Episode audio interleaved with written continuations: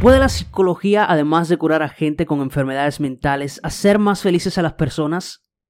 Martin Seligman, un reconocido psicólogo, ha centrado gran parte de su vida a poner luz sobre los estudios de la psicología positiva. Gracias a él y a otros grandes psicólogos podemos desarrollar nuestras fortalezas orientándolas hacia una mentalidad más optimista. Si quieres saber más sobre este tema, te invito a que sigas escuchando este nuevo episodio del podcast Círculo Mental.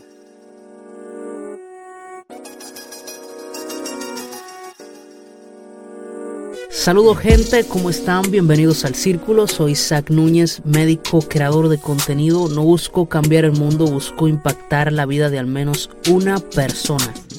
Esa es la razón del por qué decidí crear este podcast donde quiero transmitir por medio de mi voz un mensaje de inspiración. Comencemos.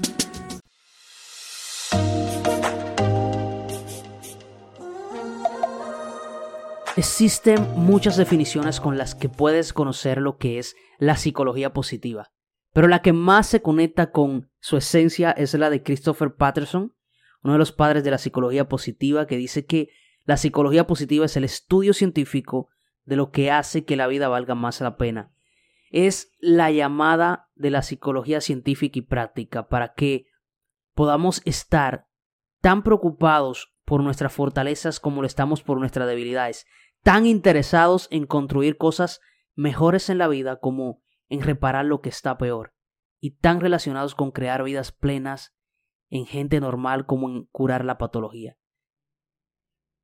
¿Qué es en lo que se basa o fundamenta la psicología clásica? En curar la patología, en curar esos aspectos psicológicos que afectan a una persona tras un hecho o por cualquier condición en general. Por consiguiente, la psicología positiva viene siendo algo preventivo, el tratamiento que servirá para evitar llegar a ese estado patológico. La psicología positiva se puede resumir simplemente en tres palabras, que deberíamos tener siempre presente. Los demás importan.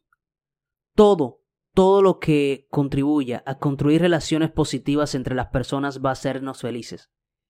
Estas relaciones con, los demás puede ser una condición necesaria para nuestra propia felicidad. Numerosos estudios han comprobado que la soledad contribuye enormemente a la depresión, siendo la compañía de otras personas un factor para superarlas. Desde los orígenes de la psicología se ha puesto el foco en los aspectos más negativos del funcionamiento de nuestra mente, dejando de un lado el crecimiento personal y la importancia de buscar un bienestar más allá de la ausencia de problemas sociales y mentales, olvidando que en la sociedad siempre va a existir problemas que podrían afectar nuestro estado mental. A pesar de que grandes mentes como Abraham Maslow o Carl Rogers ya habían expresado la urgencia en el desarrollo del bienestar emocional, el término de psicología positiva cogió fuerza con la llegada de la teoría de Seligman. Esta, esta habla de la felicidad como una combinación de fortaleza y dichas fortalezas pueden definirse como los caminos o procesos mediante los cuales nos hacemos virtuosos. Por ejemplo, por ejemplo, la resiliencia, perdón, el optimismo, persistencia, creatividad, inteligencia emocional son algunos de esos términos. Eso se trata, pues, de un cambio radical en el mundo de la psicología, una revolución centrada en buscar apoyo científico en el camino del bienestar en todas las personas, sin hacer una distinción entre enfermedades mentales. Si bien es cierto que la concepción actual está focalizada en la patología y se centra en corregir fallos e imperfecciones, la psicología positiva hace hincapié en desarrollar competencias para mejorar el bienestar personal y prevenir la aparición de enfermedades mentales. Para, para comprender qué es la psicología positiva tenemos que nombrar lo que se conoce como las tres dimensiones de la felicidad. Vida placentera, vida de compromiso y la vida significativa. La vida placentera, este tipo de vida se basa en buscar todas las emociones positivas que uno pueda tener y desarrollar habilidades para amplificar el placer. Para lograr una vida placentera, debemos tener cubiertas las necesidades básicas como la alimentación, la seguridad, un hogar, etc. La vida placentera tiene algunos inconvenientes. Por ejemplo, nos habituamos rápidamente a los placeres. Y eso nos lleva a una continua búsqueda que poco tiene que ver con la felicidad.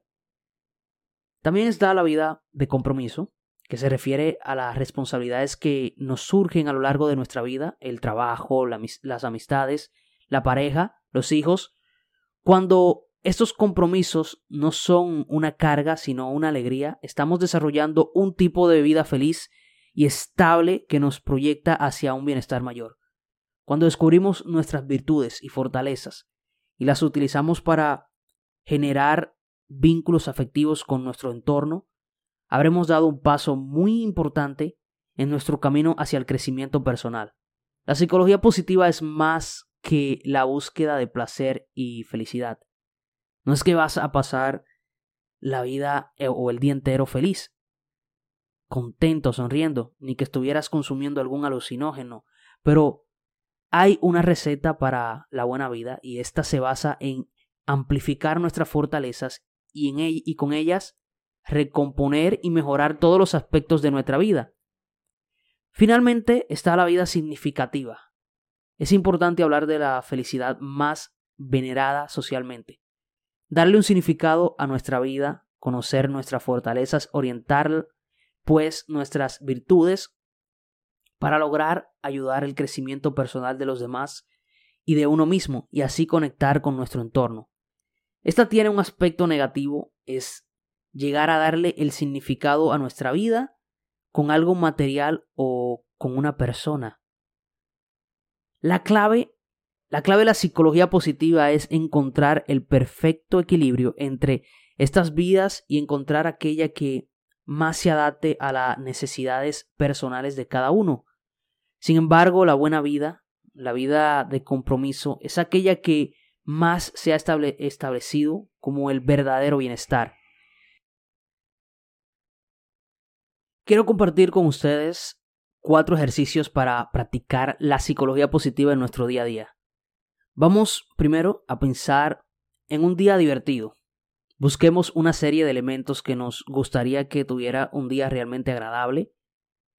Una vez lo tengamos en mente, vamos a reservar un sábado o cualquier día que nos parezca y planifiquemos ese día. Aceptar que los sucesos negativos forman parte de la vida, pero que tenemos la responsabilidad de aprender de ellos y así salir de una mala experiencia siendo más fuertes y sabios. Segundo, vamos a pensar en alguien que nos ha ayudado a superar una mala experiencia, un mal momento en nuestra vida. Vamos a, escribirle agradeciéndole su amistad sin esperar un día especial como su cumple o como el día de la amistad. Este ejercicio de bondad aumenta nuestra sensación de bienestar a la vez que proporcionamos una buena experiencia a otra persona. Y por último, vamos a intentar poner el foco de nuestra vida en otra dirección, analizando lo que nos ocurre desde una perspectiva más positiva. Controlar los pensamientos negativos es una herramienta muy, muy eficaz para prevenir posibles malestares mentales. La vida, la vida no va a ser siempre algo perfecto y maravilloso. Sin embargo, Debemos enfocar nuestros pensamientos hacia, hacia los sucesos buenos que nos ocurren cada día. Debemos tener en cuenta que la psicología positiva no solamente es una teoría, hay evidencias científicas que lo avalan, que la apoyan. Se han realizado estudios a, largo, a largo plazo de distintas intervenciones psicológicas que muestran que las personas que desarrollan mejor sus fortalezas consiguen mayor bienestar en su vida. Además, también se ha demostrado que el desarrollo de la psicología positiva previene la aparición de muchas enfermedades mentales.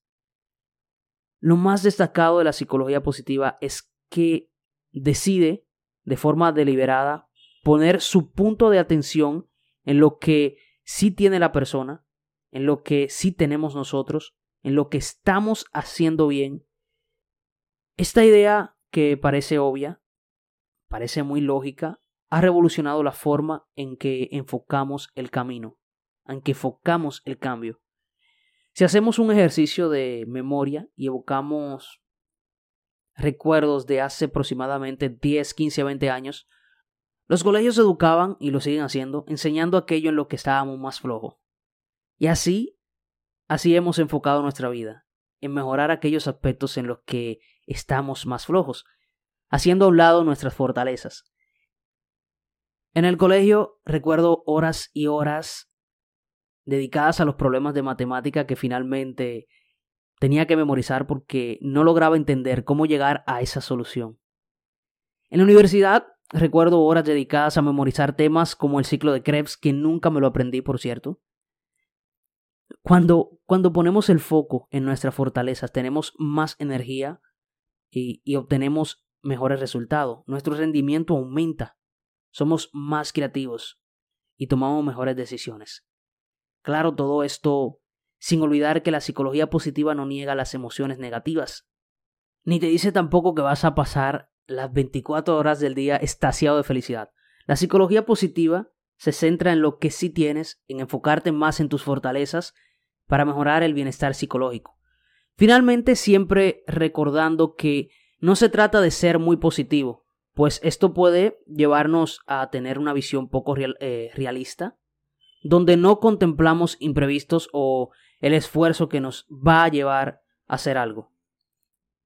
Hasta aquí, hasta aquí llegamos. Recuerden suscribirse, siempre agradecerles por su apoyo.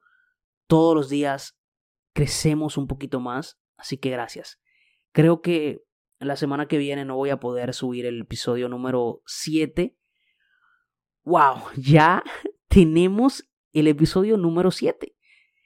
Ya tengo el tema, ya tengo el tema. Es un temazo lo, lo mencionamos en el medio de este episodio. Mm, no sé si decírselos o mejor dejarlo de sorpresa. Eh, sí, sí, vamos a dejarlo de sorpresa.